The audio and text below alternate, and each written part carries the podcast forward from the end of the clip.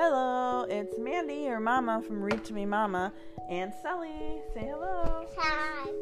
Hello. okay, today we're going to read Never Touch a Dragon. I don't see an author, but it's illustrated by Stuart Lynch. You must never touch a dragon that has curvy, curly claws. Distract it with a sandwich and then run away indoors.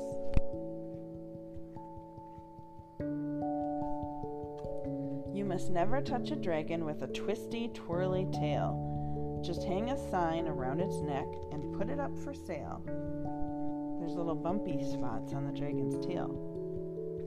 It kind of feels cool, doesn't it,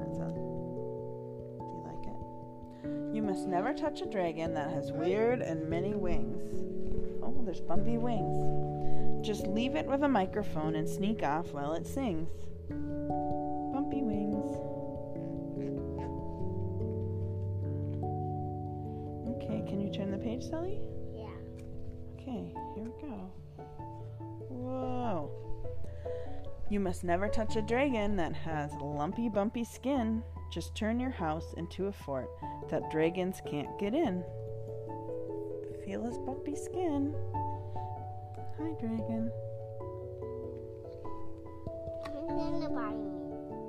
Bit you? And don't ever touch a dragon with a smoky, sparking snout. Just find a hose and splash its nose before the flames come out. Oh, this one has a bumpy nose. It makes kind of a funny noise. Boop, boop, boop, boop. Do you like that one? Yeah. Okay, that's the end of the book. Can you say goodbye to our podcast friends? Wait. No, say goodbye. Wait. What? Wait for what?